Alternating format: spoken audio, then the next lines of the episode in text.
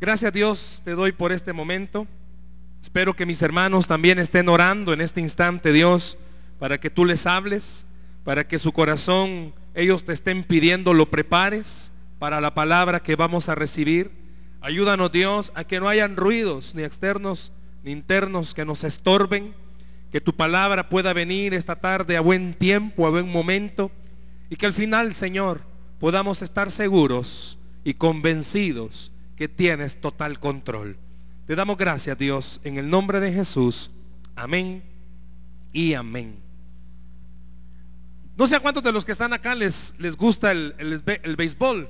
A mí me gusta desde chiquito. Yo tenía el mal hábito de jugar en mi casa.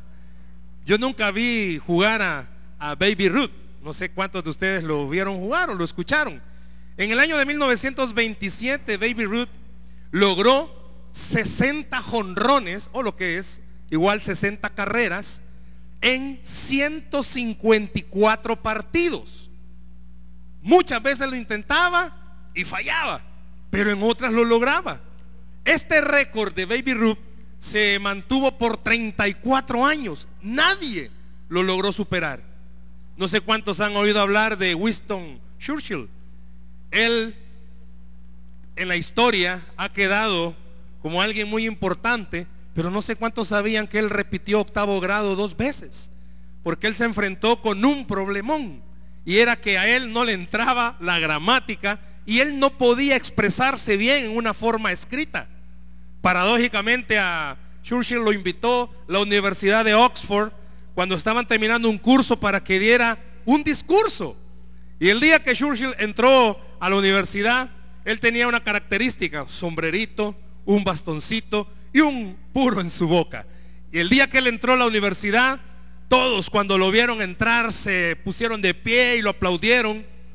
Y cuando él iba llegando al estrado, una multitud se quita su sombrero, lo pone en el atril, quita su puro y se le queda viendo a todas las personas que estaban en ese día en la universidad y el gran discurso de él ese día fue, jamás se rindan. La gente quedó en un silencio. Y nuevamente él se le queda viendo a todos y les dice, todos ustedes puede ser que se enfrenten a los mismos problemas siempre, pero jamás se rindan. Agarra su sombrero y sale de ese lugar. Ese fue el gran discurso de Churchill ese día. Si Pasteur le hubiera dicho a todos los que estaban trabajando junto con él, las veces que fallaban y se encontraban con problemas para encontrar la vacuna en contra de la rabia, si él no les hubiera dicho a todos ellos, no se desanimen, sigan, vamos a lograr encontrar esa vacuna. ¿Cuántas veces las personas han perdido una carrera porque en la última vuelta comenzaron a decirse, otra vez lo mismo. ¿Cuántos barcos a punto de llegar a su destino fracasaron? Porque aunque el marinero, el capitán sea diestro, muchas veces enfrentarnos a los mismos problemas otra vez nos desanima. Y esta tarde quiero hablarles de un personaje que también se volvió a encontrar con otro problema quiero que esta tarde juntos veamos el otro gigante con el que David se enfrentó. El otro gigante con el que David se enfrentó. Abra conmigo la Biblia, por favor, en el segundo libro de Samuel, capítulo 21. Segundo libro de Samuel, capítulo 21, versos 15 al 17. Mantenga su Biblia abierta, por favor. En las pantallas se están proyectando, pero mantenga su Biblia abierta. Van a haber unos momentos en los que yo le voy a pedir que anote, subraye o escriba algo. Mantenga su Biblia abierta. Segundo de Samuel, capítulo 21, versículos 15 al 17. Leemos así la palabra. Fíjese lo que está diciendo esta narración. Volvieron los filisteos a hacer la guerra a Israel y descendió David y sus siervos con él. Y pelearon los filisteos y David se cansó. Y vea lo que dice el verso 16. E Isbibenob uno de los descendientes de los gigantes, cuya lanza pesaba 300 ciclos de bronce, y quien estaba ceñido con una espada nueva, trató de matar a David. Mas Abisaí, hijo de Sarbia, llegó en su ayuda e hirió al filisteo y lo mató. Entonces los hombres de David le juraron diciendo, nunca más de aquí en adelante saldrás con nosotros a la batalla, no sea que apagues la lámpara de Israel. Vea el panorama que esta lectura nos está dando. Quiero mostrarles una escena. Usted de repente se encuentra peleando contra una enfermedad, una situación económica difícil, problema de relación o problemas con sus hijos. Un gigante. Y de repente a través de una palabra, de una predicación, de una reflexión, de una oración, viene Dios y a usted le da la victoria sobre esa situación. Muchos de los que estamos acá, Dios nos ha dado victorias. Y podemos dar testimonio de esas victorias. Hemos escuchado personas que estaban enfermos y de repente Dios hace un milagro y dan el testimonio. Pero imagínese esa misma persona, pocas semanas, días, meses o años después, vuelve a aparecer el mismo problema. ¿Cómo se expone una persona así? De repente, aquella persona a la cual Dios ya le había hecho un milagro, aquella relación de matrimonio que ya parecía estable, aquella relación con hijos que parecía estable, ¡pum! de repente aparece una situación y parece que la mente comienza a estar trastornada y el enemigo comienza a decirnos, es que nunca pasó un milagro. Imagínese volverse a enfrentar otra vez con las mismas situaciones. Imagínese otra vez ir a reuniones, ir al médico, ir aquí, ir allá, para enfrentar otra vez el mismo problema. No sé cuántos de los que están acá pueden identificarse con eso. Yo no sé si se ha encontrado con esa experiencia negativa, que esa experiencia negativa comienza a drenar su corazón y comienza a atacar su fe. Y comienza su fe a tambalear porque y entonces de qué sirvió tanto tiempo de oración? ¿De qué sirvió hacer todo esto si nuevamente me estoy enfrentando a esto? La escritura dice en uno de los proverbios que la esperanza que se demora enferma el corazón. Imagínense cuántos de los que están acá pudiéramos tener la oportunidad de agarrar el micrófono y decir que de verdad nuestra fe está tan debilitada que ya no es difícil creer, que ya no es difícil poder creer. Imagínense la escena que acabamos de leer, que está proyectada ahí de Samuel. 40 años atrás, David mató a Goliat. Israel derrotó a los filisteos. 40 años atrás. Pero quiero que note lo siguiente en el verso 15. Si puede ver su Biblia, se lo vayan a proyectar aquí. Y subraya esa palabra, se lo hemos puesto resaltado. ¿Cómo comienza el verso 15? Volvieron. Esa palabra del verso 15 está diciéndole algo. Todos los capítulos que están antes del verso 15 hablan de toda la historia que pasó después que David mató a Goliat. Usted lo sabe. Cuando David mató a Goliat, David no era rey. Pero ya había sido rey, ya David era rey. Pero vea cómo comienza esta narración. Volvieron. ¿Por qué le voy a pedir que subraye? Porque significa algo. Y es lo que en esta tarde el Señor quiere ministrar a nuestro corazón. Allá estaban. David sí derrotó a Goliat y los israelitas derrotaron a los filisteos. Pero los filisteos allá estaban, en algún lado. Y estos volvieron. Sus problemas y el enemigo ahí sigue estando. Dios ya le dio una victoria. Todos aquellos que luchamos con alguna área, sea carácter o alguna adicción, y Dios nos ha dado una victoria, sea un matrimonio donde Dios ya dio una victoria, el enemigo, su enemigo, ahí está esperando el momento para volver. Y aquí dice esta historia que los filisteos que hicieron volvieron a hacerle guerra a Israel. Por eso subraya esa partecita, volvieron. ¿Por qué? Porque ahí estaban. Usted y yo nos enfrentamos a cosas que nos desaniman y Dios nos da la victoria. Áreas que nos hacen luchar y Dios nos da la victoria.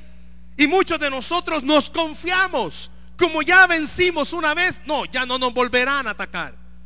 Esta tarde Dios quiere a usted y a mí recordarnos, ahí está el enemigo. Y quiere volver. Y quiere volver. Quiero que en este momento veamos una parte bíblica de esto, de lo que estamos hablando. ¿A cuántos gigantes había matado ya David? Diga conmigo, a uno. ¿A cuántos? A uno. Pero ¿qué dice el verso 15? Que volvieron. ¿Y sabe a cuántos gigantes se tuvo que enfrentar David? A cuatro. Y es lo que quiero que veamos en esta tarde. Yo quiero que me acompañe y tenga su Biblia abierta para que veamos el panorama de lo que estaba pasando y lo que estaba viviendo David y a lo que se estaba enfrentando. Repito, a esta parte de la Biblia, ya David ya era rey. Él ya se había enfrentado a muchos problemas, a muchas dificultades grandes, pequeñas o enormes. Él había vencido ya muchas veces. Pero de repente aparece otra vez un gigante. Y puede ser que de repente a usted, el diablo, cuando le permite volver a pasar por lo que está pasando, le hace creer que fue por gusto todo lo que hizo. ¿Y por qué? Yo no sé cuántos han dado testimonio. Dios me dio este milagro. Y a los meses, ¡pum! Vuelve a pasar lo mismo. ¿Cuánto se tardó? 40 años. Puede ser que a usted no. Y de repente tambalea su vida. Pero vea esto, por favor, vea esto. Este verso 15 está diciendo que volvieron los filisteos. Y vamos a hablar de cuatro personajes de cuatro gigantes que se veían como Goliat, que por ser descendientes de Goliat se parecían, quizás hasta olían igual a él. David pudo haber percibido y haber dicho, mm, este se parece. Vaya conmigo rápido al verso 16. Tenga su Biblia abierta, se lo van a proyectar aquí en la pantalla. Vea cómo comienza el verso 16. ¿Cómo comienza? e. Solo eso, solo eso quiero llamar su atención, nada más. Ese es el primer gigante con el que nuevamente se vuelve a enfrentar David. Y óigame, los que voy a mencionar eran parientes de Goliat. Solo que este primero se llama Isbibenob. ¿Por qué la Biblia no da el nombre de él? Sabe que al traducir el nombre de este personaje, su nombre significa el que habita, se lo van a proyectar ahí, el que habita en la montaña. Hermano, ¿y qué tiene que ver eso? Cuando usted estudia, y espero que lo haga después, cuando usted estudia este pasaje, le llevan a entender que el nombre de él daba a comprender que era alguien de quien no querían hablar. Era alguien que ya conocían, pero no querían hablar de él el que habita en la montaña. ¿Por qué David, Dios le permite comenzar a enfrentarse con alguien que el nombre dice el que habita en la montaña y que da a entender el estudio de este pasaje que era alguien de que nadie quería hablar? Porque muchas veces usted y yo, hermanos, tenemos áreas de nuestras vidas, tenemos problemas que no queremos hablar de ellos con nadie. ¿Me escuchó? Hay áreas de su vida de las cuales usted no quiere hablar con nadie. Es más, gracias por ese amén, hermano. Es más, hay áreas de su vida que las trata de esconder y que no permite que nadie las descubra. Ya Dios nos dio una victoria. Ya Dios le permitió a usted venir y dar un testimonio y declarar victoria. Pero Dios quiere hacerle recordar a usted, mientras estemos en este mundo, el enemigo día y noche va a tratar de que usted ya no vaya a la iglesia, que los matrimonios se, se destruyan, que sus hijos se pierdan. El enemigo día y noche va a procurar que usted se pierda. Por eso esta noche Dios le está recordando, eso es lo que el enemigo quiere. Pero yo lo vencí en la cruz del Calvario, dice el Señor. Él lo venció en la cruz del Calvario. Dice que al gigante con el que se enfrenta David, ¿qué sucede? El nombre de él significa alguien del que no quieren hablar. Y hay algo. Este hombrecito, Isbibenov, hizo algo. Regresa al verso 15, ahí lo tiene. Y ahora subraya esta parte del verso 15. Al final dice que David, ¿qué le pasó? Se cansó. David, ¿qué le pasó? Se cansó. Si puede subrayar esa parte, y David se cansó. Si yo le pidiera en esta tarde, hermanos, que fuéramos sinceros, ¿cuántos honestamente ya estamos cansados de estar peleando con lo mismo? ¿Cuántos ya están cansados de estar batallando con la misma situación? ¿Cuántos ya están cansados o están cansadas de lo mismo? Muchos tenemos círculos viciosos. Días de victoria, días de fracaso, días de victoria, días de fracaso. ¿Cuántas esposas están cansadas de los mismos problemas día tras día? Con los hijos, con el esposo en el trabajo. Dice en este versículo que David se cansó. Y este gigante con el que comienza a enfrentarse, al verlo cansado, ¿qué quiso hacer? Porque ahí dice el verso que a él lo quiso matar. ¿Por qué? No solamente estaba cansado, el diablo cuando usted le ve agotado, no solo físicamente, ya no quiere orar, ya no quiere venir a la iglesia, ya no quiere leer su Biblia. Quizá físicamente no lo mata, pero su estado de ánimo sí, su fuerza sí, sus deseos de seguir adelante sí, su deseo de seguirle creyendo al Señor sí. ¿Cuántas veces ha oído una prédica o una promesa del Señor y usted ya no cree? ya no cree. Porque se está volviendo a enfrentar con los mismos problemas. Porque se está volviendo a enfrentar con las mismas dificultades. Dice el estudio que David en esta fecha aproximadamente tenía 57 años. Estaba pollón. Pero imagínese 57 años y cuánta guerra, cuánta batalla. Ya David ya estaba cansado. ¿Cuántos años tiene usted de estar orando por esa situación? ¿Cuánto tiempo tiene de estarle clamando al Señor? Los que, los que tenemos o luchan con alguna área adictiva, ¿cuánto tiempo tenemos de estarle clamando al Señor? ¿Cuánto tiempo tiene? Puede ser que se canse, pero vea algo. Dios le está queriendo recordar esta tarde. Dios le está queriendo decir a su corazón que no se desanime. Que el enemigo quiere verlo desanimado. Quiere verle cabizbajo. Quiere verle que ya no tenga fuerzas. Ya no quiere verle animado. Eso quiere el enemigo. Pero el Señor quiere que usted recuerde quién es el que pelea su batalla. El Señor quiere que usted recuerde, aunque sea muy grande otra vez el problemón, Dios sigue siendo más grande. Aunque sea muy difícil lo que esté viviendo, Dios sigue siendo el mismo que tiene el poder para vencer. Vaya conmigo rápido al verso 18. Ya se enfrentó al primero. Ahora ve al segundo. Solo quiero que subraye el nombre del segundo gigante. Se llama Saf. Solo subraye Saf. Y mire qué significa este nombre. Si puede anotarlo ahí.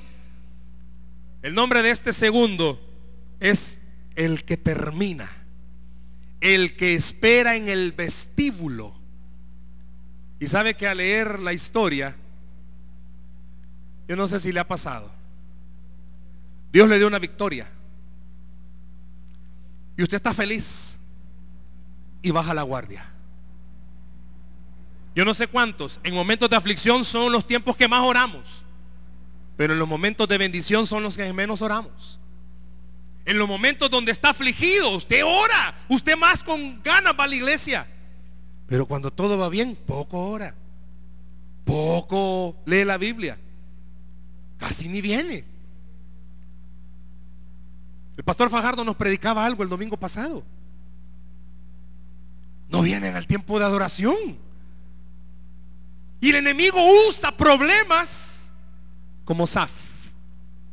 Cuando lo ve tranquilito, viene y ataca. Fíjese esto.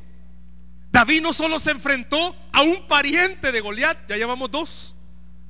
Y este personaje, el nombre de él demuestra que el enemigo lo anda tanteando, como decimos, y anda viendo cuando usted anda más descuidado, menos orado, casi no se congrega. Vamos a la iglesia a ver qué hay hoy, vamos a la célula a ver qué hay, para meterle un problema, para atacarlo, para desanimarlo, porque sabe que se está volviendo una presa fácil. Recuerde, el enemigo ahí está. Vaya rápido conmigo al verso 19. Vean lo que dice el verso 19. Hubo otra vez guerra en Gob. Pero ve aquí, quiero llamar su atención donde tengo subrayado. Vean la pantalla. Dice que este hombre mató a Goliat Geteo. Aquí quiero pedirle algo. No solo subraye el nombre. Sabe que hay un pequeño error de traducción. Omitieron una palabra al traducir este versículo y me tomé el atrevimiento de ponérselo. Vea cómo tendría que decir este versículo en sí. En la siguiente diapositiva, por favor. Vea cómo tendría que decir. Mató al hermano de Goliat, Geteo. Esa palabra se omitió. Si regresamos a la que estaba Ronald, por favor, vea el cambio. Dice que solo mató a Goliat Geteo. Poneme la otra. Y ve ahora esa palabrita, si pudiera anotarla. Y hermano, ¿y por qué quiere que anotemos eso? Hay una discusión. Si hay dos Goliat, si habían dos Goliat, porque pues si lo dejamos como estaba, pareciera ser que habían dos Goliat, al que había matado David y a este otro. Pero ¿por qué quiero llamar su atención? Independientemente fueran dos Goliat, este tercer gigante era hermano directo de Goliat. ¿Qué quiere decir eso? Que el enemigo muchas veces te va a volver a poner casi el mismo problema. Te va a permitir enfrentarte casi a la misma dificultad. Casi a pasar por los mismos tiempos difíciles. Ya salió de una situación económica, económica difícil el diablo le ve animoso, le ve con ganas de servir al Señor. ¡Pum! Casi similar la situación económica. Usted ya logró superar una mala relación en el matrimonio y el enemigo le ve que ustedes andan muy bien. ¡Pum! Casi similar al anterior. Usted dio un testimonio de sanidad milagrosa, una enfermedad que Dios lo había curado y ¡pum! Algo casi similar. ¿Por qué? Porque el diablo sabe muy bien lo difícil que fue para usted ese problema. El diablo sabe muy bien los tiempos difíciles que usted atravesó y quiere volver a hacer que usted pase por esos tiempos. Por eso el diablo casi similar vuelve a permitirle pasar por cosas. Pero esta tarde Dios le está queriendo decir a través de estos versos que estamos leyendo. Me voy a adelantar a esto cuando veamos las aplicaciones, a todos Dios les dio el mismo resultado. Él los venció por usted. A todos Dios les dio el mismo resultado. ¿Por qué le digo esto? Porque el diablo lo quiere ver a usted, hermano, ¿y qué tal? Nada, va a creer. No, hombre, se volvió a arruinar el carro de lo mismo. Yo pensé que ya estaba resuelto. No va a creer. El mismo problema me está volviendo a pasar. No, no, no. Yo creo que Dios está jugando con mis sentimientos. No, no, no. Dios no está jugando con sus sentimientos. Dios simplemente está queriendo que usted vea que una vez más Él le va a dar la victoria sobre esa situación. Que una vez más Él le va a dar la victoria sobre ese problema. No, Dios no está jugando con mis sentimientos. Dios no está jugando con usted como que fuera un títere. Hoy estás bien, mañana estás mal. No, no, no, no. Él está haciendo algo. Simplemente recordarle a usted y recordarme a mí que aunque en este mundo tengamos aflicciones, tranquilo, dijo Jesús, yo he vencido a este mundo. Eso es lo que quiere el Señor hacer. Dele el aplauso al Señor esta tarde. Casi terminando esta parte bíblica, váyase conmigo rápido al verso 20. Porque eran cuatro gigantes y nos falta uno. Pero observe algo. El tercer gigante, aunque nos dan aparentemente el nombre, no estamos muy seguros. Pero de este cuarto gigante quiero llamar la atención en esto. No da nombre. La escritura no da nombre. Pero he subrayado dos partes. Si puede subrayar Gad y si puede subrayar una característica que nos dan del gigante, el cual tenía 12 dedos en las manos y otros 12 en los pies, 24 por todo. ¿Sabe que al último gigante que Dios le permite enfrentarse a David, me atreví a ponerle un gigante fenómeno? Porque alguien con 12 dedos en las manos y 12 dedos en los pies, pues es un fenómeno. ¿Y sabe por qué subrayé Gad? Porque Goliat sabe de dónde era, de Gad. ¿Y sabe dónde comenzó David a pelear? En Gad. En el último gigante, Dios le permite a David y a su ejército regresar a donde comenzaron. Bien irónico. Usted ya había superado ese problema y vuelve a comenzar donde todo inició. Muchas veces eso es lo que más le desanima. Usted ya va a una cuesta y ya cree que va llegando.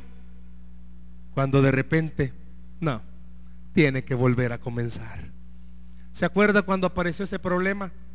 Todos sus dolores de cabeza, todas las noches de desvelo, todas las aflicciones, no comía, desanimado. El último gigante que es un fenómeno, trata de hacer que usted mentalmente comience a recordar todo lo que había vivido. Y, escuche esto, cuando estaba leyendo un poco sobre esto, ¿por qué la Biblia se detuvo a decirnos que tenía 24 dedos? No le voy a pedir que me levante la mano los que no han experimentado porque nadie tiene 12 dedos en la mano.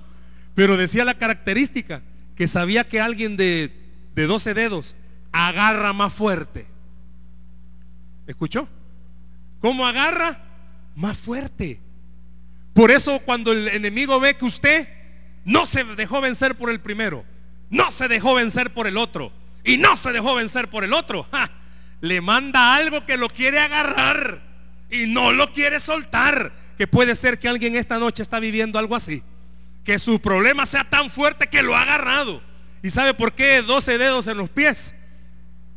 Porque se agarran más fuerte y más difícil caen. Por eso su problema usted siente que no se lo quita. Porque se ha agarrado fuerte. Porque no se puede caer. Porque usted cree que es imposible. Y sus amigos, sus familiares le dicen, ¿y de qué te ha servido ir a la iglesia? Si mira cómo estás. Si las cosas están más difíciles, eso no te suelta. Por eso la Biblia se encargó de dejarnos esta descripción. Para que se dé cuenta que el enemigo es que su plan y su propósito es verle a usted destruido. Es que usted salga de su trabajo desanimado, que llegue a su casa desanimado. Es más, el trabajo del diablo es que el próximo domingo ya no vengamos, no vayamos a la célula, no, ni siquiera ore. Ese es el trabajo del diablo, que usted se desanime. Por eso se ha agarrado fuerte. Pero ¿para qué nos ha servido ver estas, estos cuatro gigantes? Quiero que vea conmigo la parte práctica. ¿Qué podemos hacer? Bueno, si ya vi que hay cuatro gigantones, de por cualquier lado el enemigo me quiere votar, ¿qué puedo hacer? Número uno, recuerde que el enemigo no se cansa. ¿Escuchó eso? El enemigo no se cansa. ¿Quién se cansa? Usted y yo. ¿Leyó? ¿Se recuerda el verso 15 cómo decía? Que David se había cansado. No le voy a pedir que me levante su mano, pero honestamente en su corazón respóndase, ¿cuántos están cansados? Número uno, reconozca el enemigo, no se cansa y él va a tratar por todas las formas posibles de que usted sí se canse, de que usted sí se canse. Por eso ya no quiere orar, ya no quiere creer, ya no quiere ir a la iglesia, ya no quiere orar, porque el enemigo se ha procurado lograr que usted se canse. Y número dos, como el enemigo va a procurar que usted se canse, yo quiero invitarlo a que haga algo. Declárese impotente. y busque ayuda. ¿Escuchó? Declárese impotente y busque ayuda. ¿Cómo así, hermano? Por tiempo, solo le voy a proyectar en los cuatro gigantes, en los cuatro gigantes, poneme la que sigue, porfa. En los cuatro gigantes le ayudaron a David. ¿Lo ve? En el primero fue Abisaí. En el segundo, Sibecaí. En el tercero, el Hanán. Y en el cuarto, Jonatán. En los cuatro gigantes le tuvieron que ayudar. ¿Por qué? Al Goliat sí se enfrentó él. Y lo pudo vencer. Y no era que ahora ya no pudiera vencer a estos gigantes. Hermano, su primera victoria, usted dio testimonio y dijo, Dios me ayudó, Dios me liberó. Pero quiero decirle algo, el enemigo ya le vio y va a venir más fuerte a querer derrotarlo.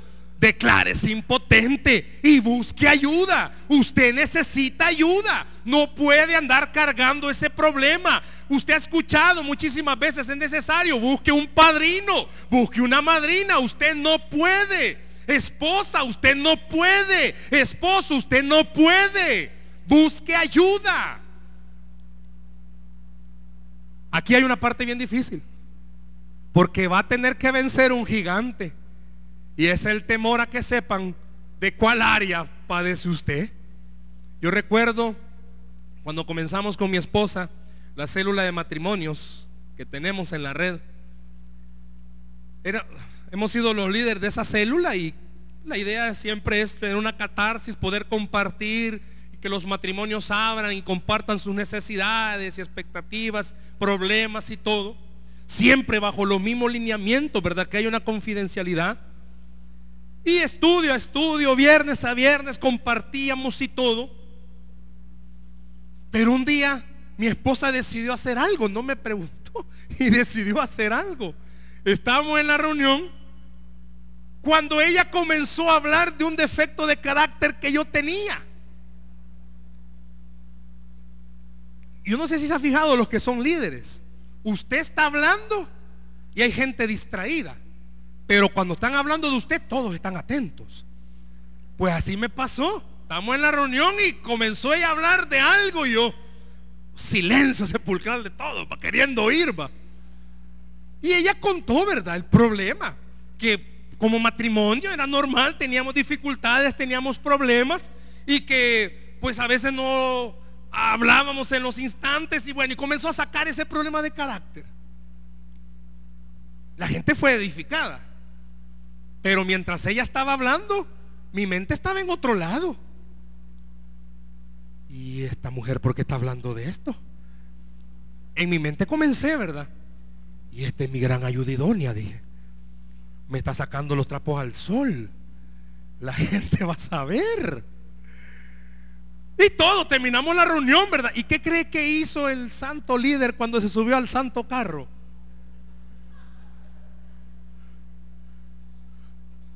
Iba a decir una palabra que solo al patrón está permitida decir. Me santo enojé. Y comencé a decirle, ¿por qué hiciste eso? ¿Y ahora qué van a decir? ¿Y sabe que comenzó a ser el santo líder? Ya no vamos a ir a ese grupo. Ya no van a creer que yo aquí, que allá. No, no, no, no. No volvemos a ir a ese grupo. Si le hubiera visto la cara a todos, te aseguro, mientras vamos a casa, todos me están hartando, me están comiendo. Ya no volvemos a ir ese grupo. Porque ahora van a saber que yo padezco de algo. ¿Y sabe qué pasó? Al viernes siguiente,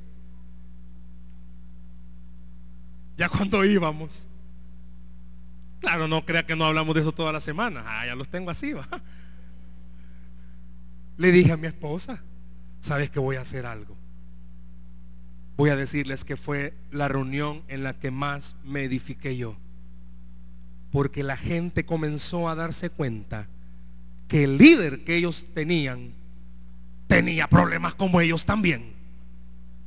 Pero que necesitaba ayuda y que necesita ayuda. ¿Y sabe qué pasó? Que hasta el día de hoy, en vez de darme pena que la gente sepa de lo que yo padezco, me encanta decirlo. Porque entre más la gente sepa de que usted padece y lo vean servir, se van a dar cuenta que es la pura gracia y misericordia de Dios. Dele el aplauso al Señor en esta tarde.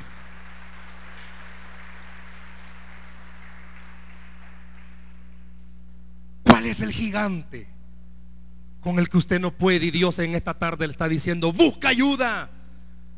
Métase a la palabra, hermano. No lo tome a la ligera.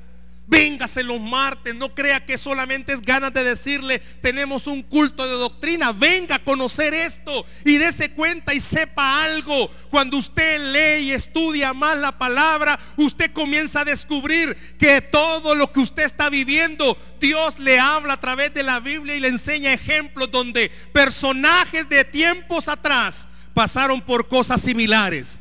Pero a ellos, como a usted, Dios siempre le dio la victoria. Venga, busque ayuda.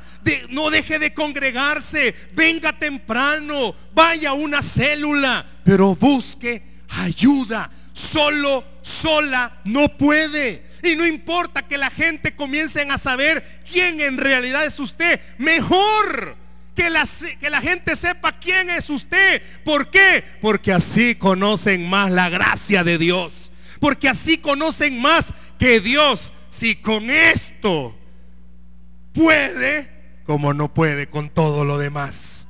Si Dios a esto lo puede ayudar, como no puede ayudar a todos los demás. Por eso es importante, es necesario, busque ayuda. No puede solo. Su fe necesita de un compañero. Esta tarde, esta noche hemos visto algo. Hemos visto cuatro gigantes. Hemos visto que David, después de haberse enfrentado a Goliat, la vida le permitió enfrentarse a otros cuatro problemones. Pero hemos visto también esto. El diablo no va a dejarlo a usted solo. Siempre va a querer atacarlo para cansarlo. Le hemos motivado a que busque ayuda.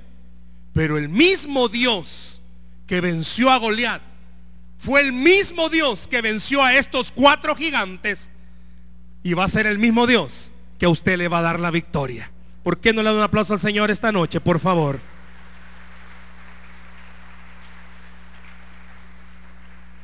¿Cuáles son los otros gigantes con los que usted se está enfrentando? Yo quiero pedirle algo. Yo quiero pedirle que en esta tarde, cuando venga aquí al frente a orar, traiga en su mente esos problemones y crea que aquí está el Dios de los ejércitos para darle la victoria sobre esos gigantes. ¿Por qué no se pone de pie ahí donde está, por favor, iglesia? Póngase de pie ahí donde está. Yo quiero pedirle que venga aquí al frente. Vamos a tener un tiempo de oración. Tenemos buen tiempo para la Santa Cena. Venga por favor al frente. Venga aquí al frente. Traiga en mente cuáles son esos gigantes Traiga en mente cuáles son esos problemas. Pueden ser similares, pueden ser los mismos. Pero a ellos también Jesús los va a derrotar por usted. Venga aquí al frente, por favor. Venga aquí al frente. Haga ese acto de fe, de pasar y orar para que tengamos este tiempo de comunión con el Señor. Cierre sus ojos, usted que está aquí al frente, y comience a buscar ese rostro del Señor. Comience a buscar ese rostro de Dios. Cierre sus ojos, por favor. Y adoramos al Señor en esta hora.